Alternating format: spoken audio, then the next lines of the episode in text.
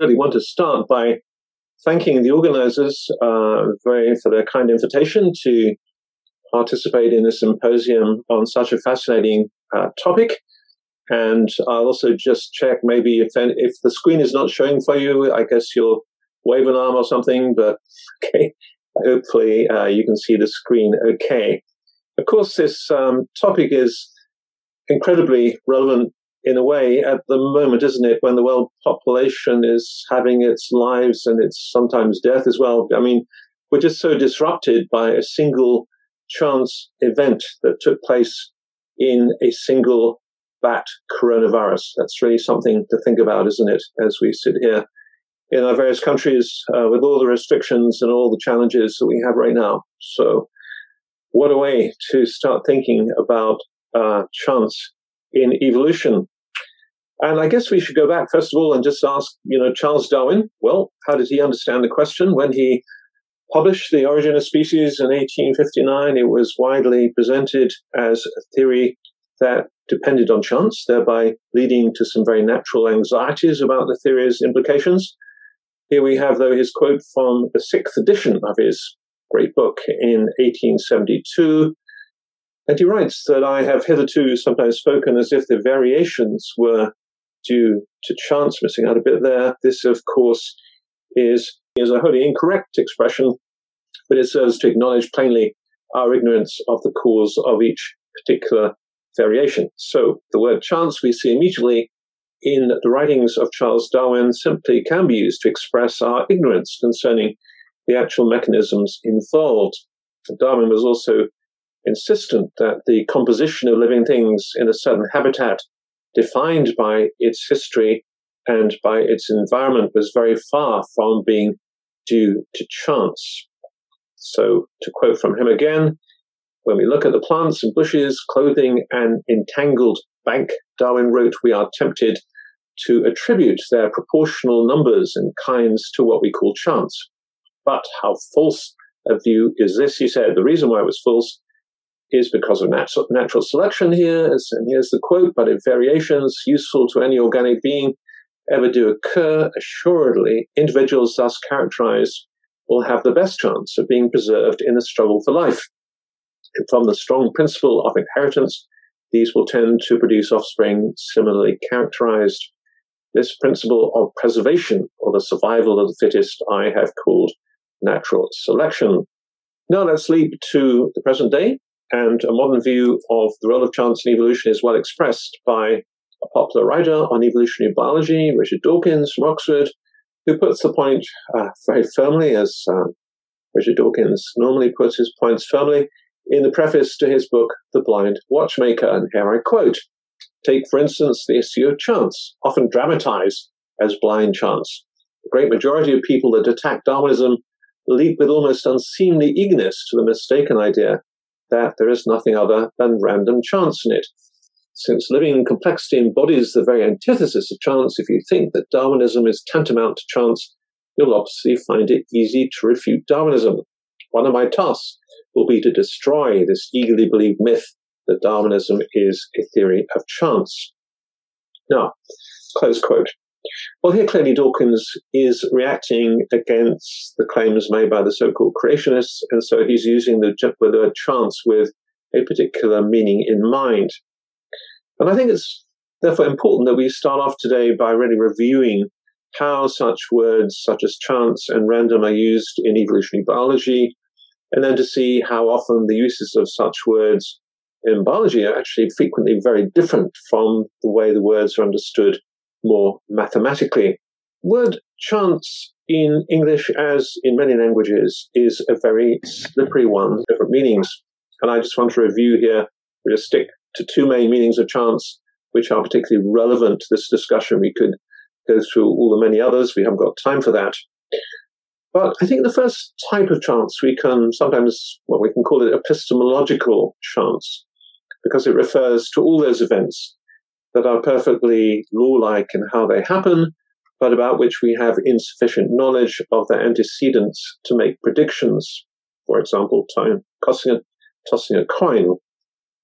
And I think Darwin's use of the word chance in his Origin of Species was explicitly epistemological in places. As already quoted, Darwin saw that his use of the word chance was a wholly incorrect expression, but it serves to acknowledge plainly our ignorance of the cause of each particular variation. Close quote. So clearly referring here, I think, to epistemological chance. The second main type of chance uh, we can call ontological chance because there are no antecedents that could possibly be known that could enable a prediction even in principle. So in this case, it's not a question of lack of knowledge. There is no knowledge that could be known. And this is sometimes called pure chance because there is nothing that we can know which has predictive value, even in principle. If I claim, for example, that it was pure chance that I met Susan down at the shops, I might well be understood in colloquial speech, but formally I would be wrong because there would be antecedents that could be cited to explain our unexpected meeting. For example, Susan always goes to the shops on a Saturday, like me. Susan always browses in a bookshop on Saturday, like me, and so forth. Our meeting was therefore a chance event epistemologically, but not ontologically. And of course, yesterday we heard much from Dr. Davenport about quantum uncertainty, and in this context, a classic example of ontological chance appears to be radioactive decay. I suppose we need to use the word appears because we can never be 100% sure there is not some hidden reason, some hidden causality why a particular radioisotope emits a particular particle of radiation energy at one moment rather than another. But to the best of our current knowledge, there are no such hidden reasons. And in practice, in any case, this makes no difference in our use of radioisotopes for all kinds of purposes, not least in medical research. For example, I've spent much of my working life using the radioisotope phosphorus P32 in my experiments. The non radioactive form of phosphorus found most commonly in our bodies is phosphorus 31, has just one less neutron than its radioactive counterpart. Phosphorus 32, of course, is made in nuclear reactors. It then decays by half life of every 14.3 days.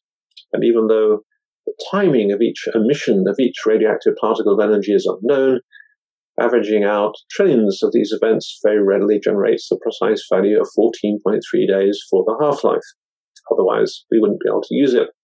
And of course, the same point holds for the other many radioisotopes. So, we can ask the question, is the ontological chance of quantum mechanics at all relevant to the mechanisms of evolutionary biology?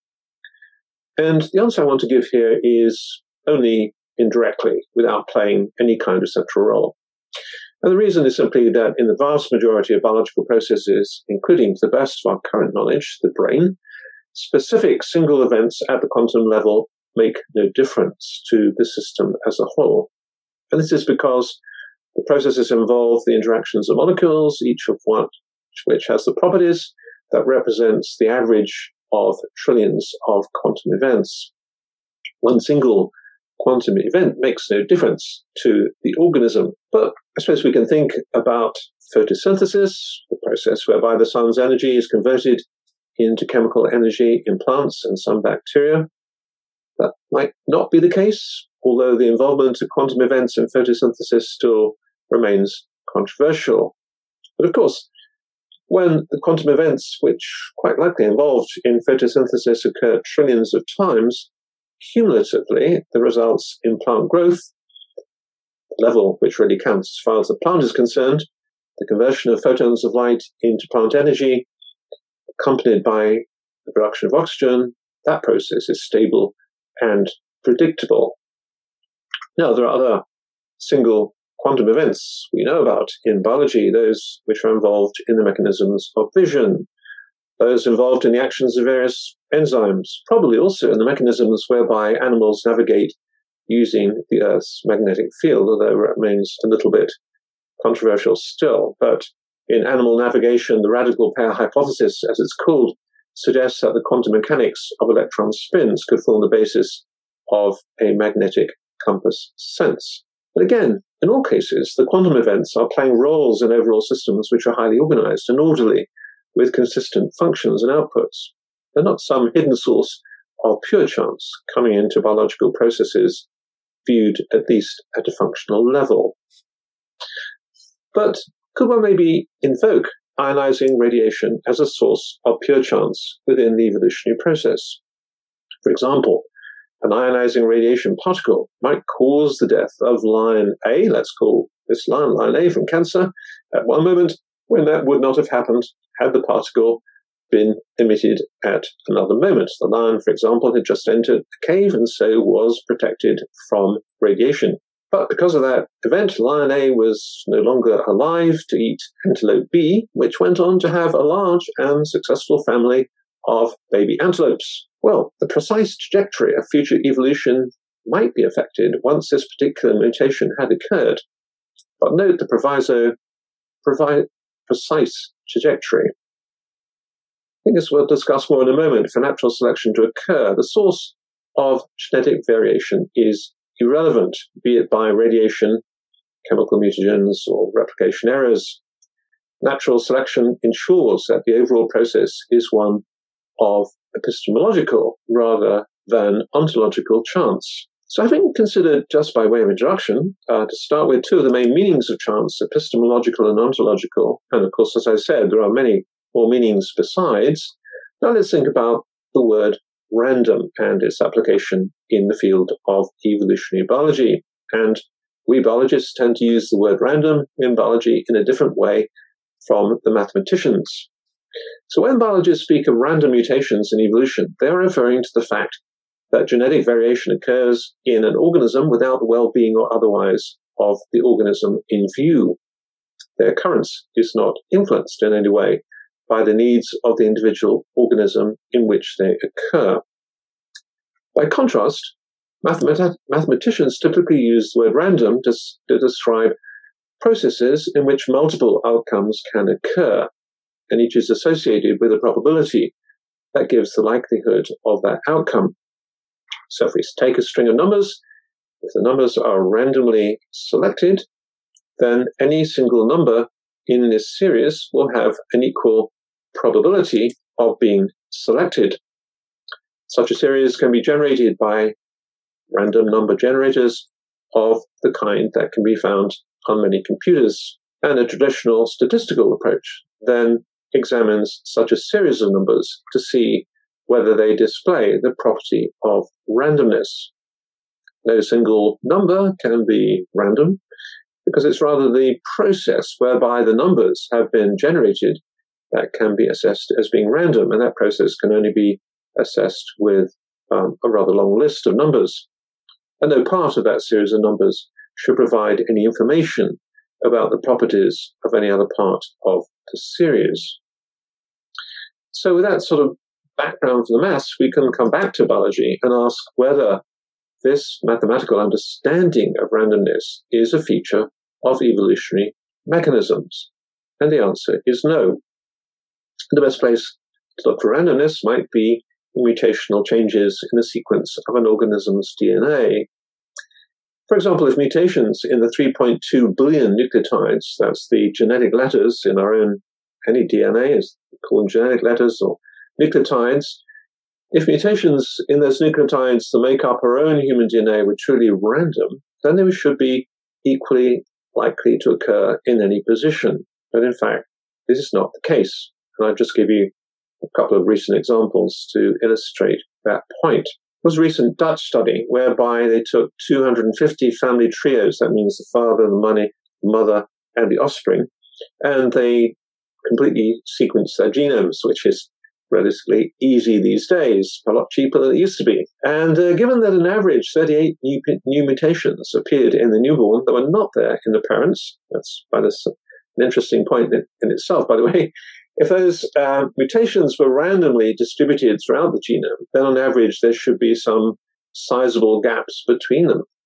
In fact, they should be separated by a median of around 84 billion nucleotides. For example, when they actually looked at the data, that was not the case. And what they actually found were 78 instances in which there were clusters of two to three mutations found within 20,000 nucleotides of each other which is certainly a very much smaller number than 84 million. So there's some interesting data there um, from human DNA sequences. You know, investigating the clustering of mutations in our own human offspring is clearly of great personal interest, but humans are really not the easiest species in which to look at detailed mechanisms. It's much simpler to investigate the same question in rapidly dividing cells in the laboratory, such as yeast cells, for example, in this uh, particular study. What they did here was simply expose the yeast cells to mutagen and had their genome sequenced soon after to see where the mutations were found.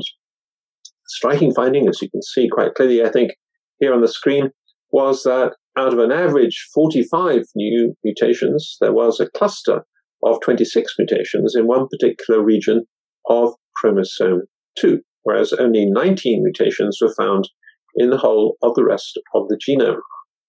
Therefore, once again, genetic mutations are very far from being random in a mathematical sense.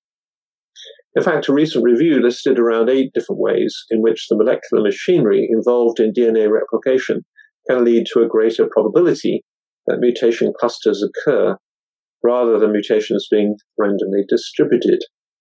So the generation, by the way, of genomic mutational hotspots is actually thought to have been critical in our own human evolution. Of course, DNA mutations provide the raw material, if you like, of the evolutionary process, which generates slightly different phenotypes upon which natural selection can then operate. And as we've already noted, such genetic variation can arise in many different ways. For example, by radiation, by chemical mutagens, during DNA replication, through sexual reproduction, of course, through gene flow, retroviral insertions, chromosomal rearrangements. There are more than a dozen ways, actually, whereby you can bring uh, genetic variation into the DNA. And so the variation is random in the biological sense, arising without the well being or otherwise of the organism in view, but the variation is non random in the mathematical sense. So we can now then go on to ask a further question what types of chance are involved in generating genetic variation? Well, clearly then, there is plenty of epistemological chance involved in such and such these um, these mechanisms of mutation. Mechanisms are generally far too com- complex to make any specific predictions as far as individual mutations are concerned. However, once we start averaging large numbers, then well justified generalizations can be made about such items as mutation rates, where mutations are more likely to occur in the genome, which chromosomes are more likely to undergo structural changes, and so on and so forth. So, the molecular mechanisms underlying mutational changes follow the normal rules of physics and chemistry. In some cases, we're able to link sus- susceptibility of particular regions of the genome to mutational change with the evolution of the organisms involved.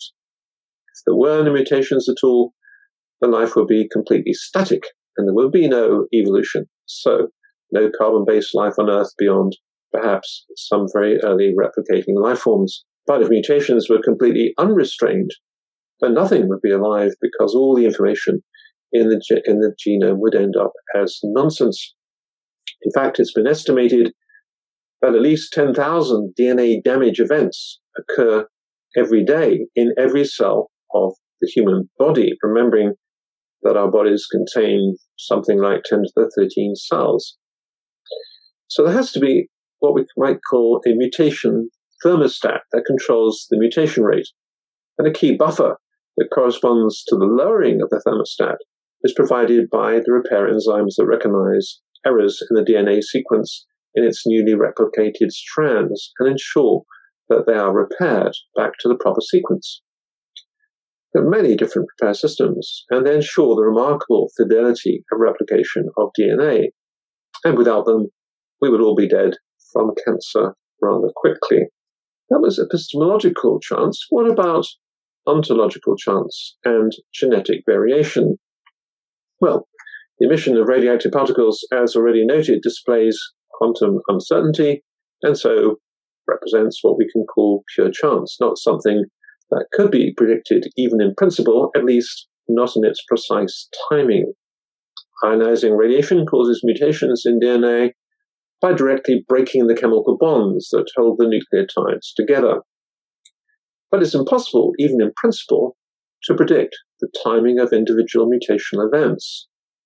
Could this then contribute to the idea that evolution is a theory of chance? Well, not really, because natural selection acts as the stringent sieve that selects which mutations will be maintained in a population and which will be discarded. And the sieve potentially operates on any kind of genetic variation, irrespective of how it was produced. So let's just think a little bit more about the role of natural selection. Here's a definition of how we define it in contemporary evolutionary theory. Natural selection is the differential reproduction of alternative genetic variations determined by the fact that some variations are beneficial because they increase the probability that the organisms having them will live longer or be more fertile than organisms having alternative variations. Over the generations, beneficial variations will be preserved and multiplied. Injurious or less beneficial variations will be eliminated. Now, in practice, much variation in genomes is selectively neutral. In other words, this kind of variation really makes no difference to the organism in question. And so the variant nucleotides at that particular position in the genome will drift around in the population. That's what we're talking here about an interbreeding population without any effects, beneficial or otherwise, on the animal or the plant involved. But as neutral mutations accumulate in the genome of an, of an individual, there may come a day when a new functionality comes into being as these genes interact in some way, either via the protein products and or as a consequence of regulatory sequences, and in that case, natural selection may begin to operate. And when genetic variation does make a difference to the organism for good or for ill, as far as the organism is concerned, the organism will tend to leave over many generations greater or fewer number of offspring, what we call in evolutionary biology reproductive success. Natural selection therefore acts as a rigorous filter, as I was saying, generally to reduce the amount of genetic variation in a population. In other words, it's a very conservative mechanism. And the reason for this is that the great majority of genetic changes, if not neutral, are likely to be deleterious for the organism. And it is these that will be removed, removed from the population after some generations or even immediately if lethal, since they lower reproductive success. On the other hand, the few beneficial changes that will readily pass through the filter of natural selection will quickly spread through an interbreeding population as they bestow reproductive benefits on their recipients. That's a process in evolutionary biology, isn't it, which we call a selective sweep. The beneficial genetic variation will sweep through that population and give the benefits to a much greater number. Now, just how conservative natural selection is in its operation may be illustrated by the conservation of the amino acid sequence of many proteins that are essential to biological life as we know it. For example, cytochrome C plays a crucial role in the energy production of cells required to keep them alive in the presence of oxygen. It's virtually is found in virtually all animals and plants small protein, it's only 105 amino acids in length, and change of a single amino acid at certain critical positions in the protein leads to a loss of function and the death of the organism. This explains why the amino acid sequence of this protein is conserved across species. You probably already uh, read there what I put on the screen, you know, the high conservation across the species. So we humans share 97% amino acid sequence uh, identity of our cytochrome C with the rhesus monkey, 87% with the dog, 82% with the bat, 67% with the fruit fly, 64% with the moth, and 44% with yeast, with which we last shared a common ancestors about a billion years ago. So I think this makes the point, doesn't it, very strongly that natural selection is a really conservative process. I hope it should by now be clear why it does not really matter whether variation comes to the genome via the pathway of epistemological chance, most of it, that is to say, or ontological chance, as in radiation effects, as in both cases, the effects of natural selection are most influential in bringing about certain constrained outcomes. If you like, natural selection is like the potter, molding the clay over a long period of time. The consequences of genetic variation are molded by the potter of natural selection shape an interbreeding population into a slightly different collection of phenotypes. We have to remember, of course, that evolution is operating at population level. There's a little mantra. If you are not familiar with biological evolution, there's a little three step mantra that is quite useful actually for teaching your offspring. You can have the exam at school in biological evolution or something. That genetic variation happens, individuals are selected, and populations evolve. And that's simple mantra, mantra. Probably help your children to pass their next exam, right? Genetic variation then plus uh, natural selection are the central mechanisms in Darwinian, Darwinian evolution. But clearly, there are many other events that affect the process. Around 65 million years ago, a huge asteroid struck the Earth, estimated to be about 14 kilometers in diameter, which left a massive crater about 112 miles in diameter and 30 miles deep, buried beneath the sediments off the Yucatan coast in the Gulf of Mexico. And it was this catastrophe that probably contributed to the extinction of the dinosaurs, along with increased volcanic activity around this time. But as the Earth recovered from the shock and climates were restored, so new opportunities were created for adaptive radiation process, whereby rapid diversification of species occurs in order to fill up a collection of empty ecological niches. And this is how primates, it's thought, really began to get a foothold on this planet becoming a lot more common about 50 million years ago. And the 200 primate species alive today, including us, of course, represent the remains of an adaptive radiation that probably gave rise to about 6,000 species of uh, primate altogether. Do such chance events as the hitting of the Earth by a large asteroid, so altering the history of evolution during the past 65 million years, not suggest that evolution taken as a whole is a chance process. Well, I want to say it seems not really, not really. I mean, clearly there's plenty of epistemological chance here, given there's no way that we could describe all the antecedents of these processes. However, it's worth noting that the orbits of asteroids, at least large ones, are now well known. Asteroid orbits are in principle as predictable as Earth or Sun orbits. And in any event, had the asteroid not hit Earth 65 million years ago, the dinosaurs would have eventually gone extinct anyway, perhaps for climatic reasons, as all species eventually do, especially species comprising large animals. Darwinian processes end up with replenishing the Earth once again in the end, even though there may be some big extinctions along the way. Now, none of what we said so far should be interpreted as if genetic variation plus natural selection were the only two phases of the evolutionary process. There are plenty of other candidates that play important roles also in the overall process, although evolutionary biologists are somewhat divided on their relevance as an ongoing discussion. All big theories in science are mobile, they're moving, they're expanding, they are changing, and that's certainly true of the theory of evolution.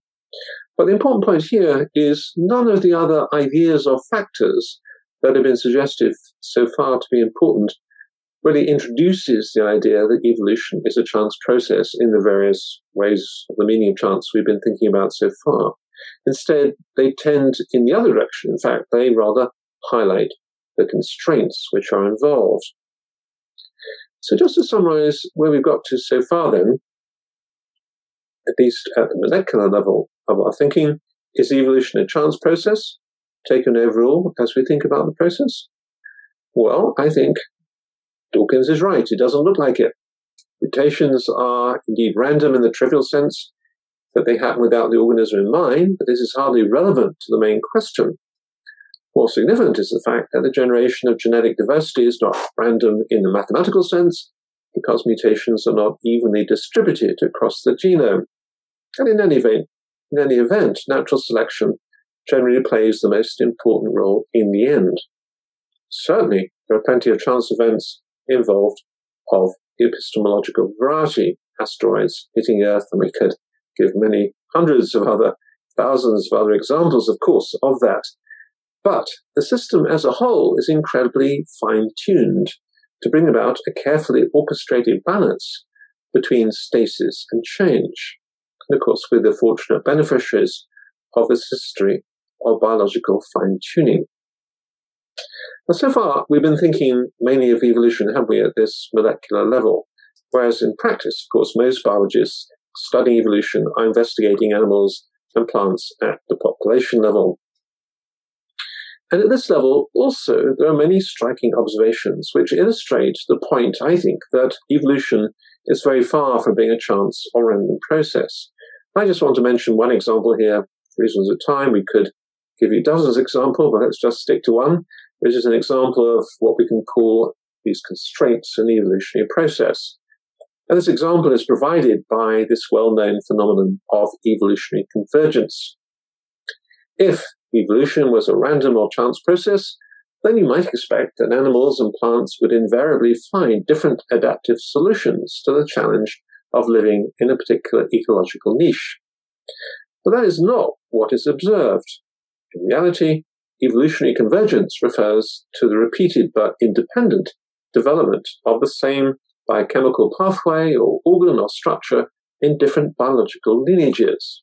In other words, as animals or plants face the challenges of adapting to particular environments, so at independent times and in independent circumstances, the evolutionary process has converged on the same adaptive solution, in hundreds of cases generating very similar ways of meeting the challenge. And some of these adaptations are so remarkably similar that it's difficult to believe that a particular species with the adaptive structure did not evolve from the other, but such is not the case. And a single example of convergence will be provided here to illustrate this point, although many hundreds of examples, as I say, could be cited. So one of the most famous examples of convergence is the evolution of the eye. 96% of all animal species contain a complex optical system. There are 10 main types of eye, but most fall into two categories camera eyes or compound eyes. Despite their complexity, both types have evolved independently multiple times in quite different evolutionary lineages, perhaps maybe more than 40 times. As the name suggests, camera eyes work on the same principle as a pinhole camera, with light entering the eye via the pupil and passing through the gel inside to focus on the retina, a network of light sensitive photoreceptor cells that then send the messages to the brain where they are integrated to construct a composite image. Now, example of convergence that has been recognized now for more than a century, in fact, is that between the camera, camera eyes of uh, cephalopods like squid and octopus and the eyes of vertebrates. And the similarities are striking, aren't they, when you look at this image before you, with some interesting differences also, of course. For example, in, in our own eyes, we have a blind spot due to the exit of the nerves from the retinal photoreceptors in a bundle in the middle of the retina so that light cannot be detected in that particular area. The camera eyes of the squid and octopus actually better arranged, you could say, in this respect, in that the nerves leave the retina from the backside before being gathered into a bundle, so there is no blind spot. But in practice, our brains fill in the missing information, so it does not make much difference either way. In the present context, the important point to note is that the evolution of cephalopod and vertebrate camera eyes has occurred in evolutionary lineages separated by millions of years of evolutionary time. Now, there are plenty of fine books uh, on this particular topic of evolutionary convergence, and there's uh, on the plug, particularly by my colleague here in uh, in Cambridge, Professor Simon Conway Morris. I suppose wrote a real classic book on that, which you may have read, Life Solution: Inevitable Humans in a Lonely Universe. If you want a very expanded version, and you have, um, it's not a cheap book, The Runes of Evolution there, published by Templeton Press, a wonderful book if you have the time. Or if you just want to look at a website, um, you can look at www.mapoflife.org there, and there you will find many, many interesting examples of convergence. What I want to do is just um, just think very briefly about implications for teleology. I'm not a philosopher, I'm not a theologian, or I like thinking about these things, but um, I'm going to leave the teleology to the next talk because I know that talk is going to look at the topic much more thoroughly. But just a couple of reflections here um, as we finish off this talk. As you'll know, since 1859, evolution has been used in support of every kind of ism you can imagine, in support of capitalism, communism, racism, militarism, eugenics, feminism, theism, atheism. I mean, you can go on with so many of them. Uh, many of them, of course, are mutually exclusive. And I think evolution provides a great example of the ways in which the grand theories of science can be so readily socially transformed for ideological purposes. It's one reason I wrote the book.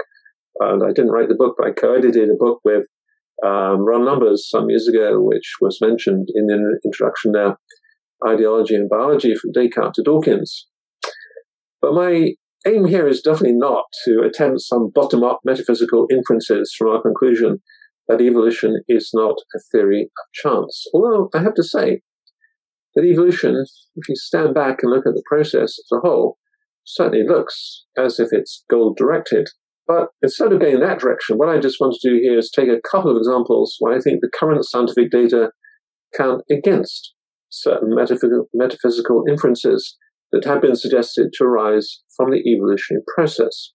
One of the examples I'm about to give is historical, and the other is more contemporary.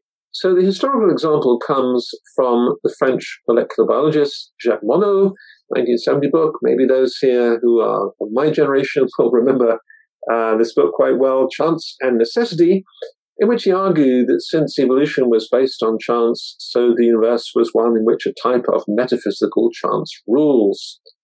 Monod concludes from the molecular biology that was known in the 1960s, and I quote, that man knows now that he is like a gypsy camping on the edge of the universe where he must live. The universe is deaf to his music, indifferent to his hopes, as to his suffering or his crimes. Okay, so here we have the, the idea that chance somehow rules over everything, almost as if it were an agency or a metaphysical principle. So, with respect to molecular biology and genetic mutations, Monod wrote that we say that these events are accidental due to chance, and since they constitute the only possible source of modifications in the genetic text, itself the sole repository of the organism's hereditary structures, it necessarily follows that chance alone is at the source of every innovation of all creation in the biosphere, and nothing warrants the supposition or the hope that conceptions about this should or ever should could be revised. So as I say, here we have what to me sounds rather like Tyche, the Greek goddess of chance, maybe together with Fortuna, a Roman counterpart. So here, chance has become an agency. In Britain, at least, national lottery winners are always hoping that Lady Luck will bestow upon them their lucky number. But, of course, suffice it to say that chance is not an agency and chance doesn't do anything. And so here I think we have a classical example of a scientist building a metaphysical worldview on a current understanding of their science, which we now know to be false. One cannot imagine a scientific field more organized and constrained by the laws of chemistry and physics than genetics and molecular biology. And anyway, the idea that molecular biology can lead to the existential idea that we are like a gypsy camping on the edge of the universe where we must live I think to me anyway, just sounds rather weird. So let's look at a more contemporary example of those who try and build metaphysical worldviews on what they think is correct science. And I think we can take the examples of those who claim that life cannot have any ultimate purpose, any ultimate teleology indeed, because they think that the appearance of any living thing, including human life, is just an evolutionary accident. Therefore, in this view, evolutionary history is necessarily purposeless. For example, here's American philosopher Daniel Dennett, who asks whether the complexity of biological diversity can really be the outcome of nothing but a cascade of algorithmic processes feeding on chance. And if so, Dennett, who designed that cascade? gets on to answer his own rhetorical question by saying nobody. It is itself the product of a blind algorithmic process, adding that evolution is not a process that was designed to produce us. Well, I think the problem with Dennett's attempt to extrapolate from science into metaphysics is simply that his science is just mistaken. As we've seen, the evolutionary process taken overall is really not a chance process, providing one defines clearly what one has in mind by the use of the word chance. So talking about the process as a blind algorithmic process really doesn't make any sense. The point here is not that studying the evolutionary process will somehow reveal to you the purpose of life, but simply that the process provides no support for someone trying to claim that it's necessarily purposeless. Now, these last two points may sound rather negative, but I do think that understanding contemporary scientific theories properly can help in the process of clearing away what I call the ideological junk that can so easily become attached to them.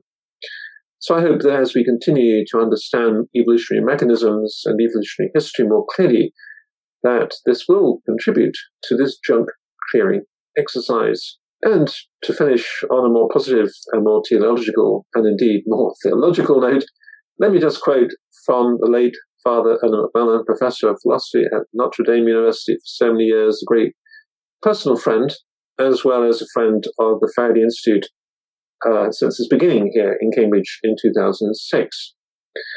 Father McMullin expresses the teleology of evolutionary history so well, and I quote, when Christ took on human nature, the DNA that made him the Son of Mary may have linked him to a more ancient heritage, stretching far beyond Adam to the shallows of unimaginably ancient seas.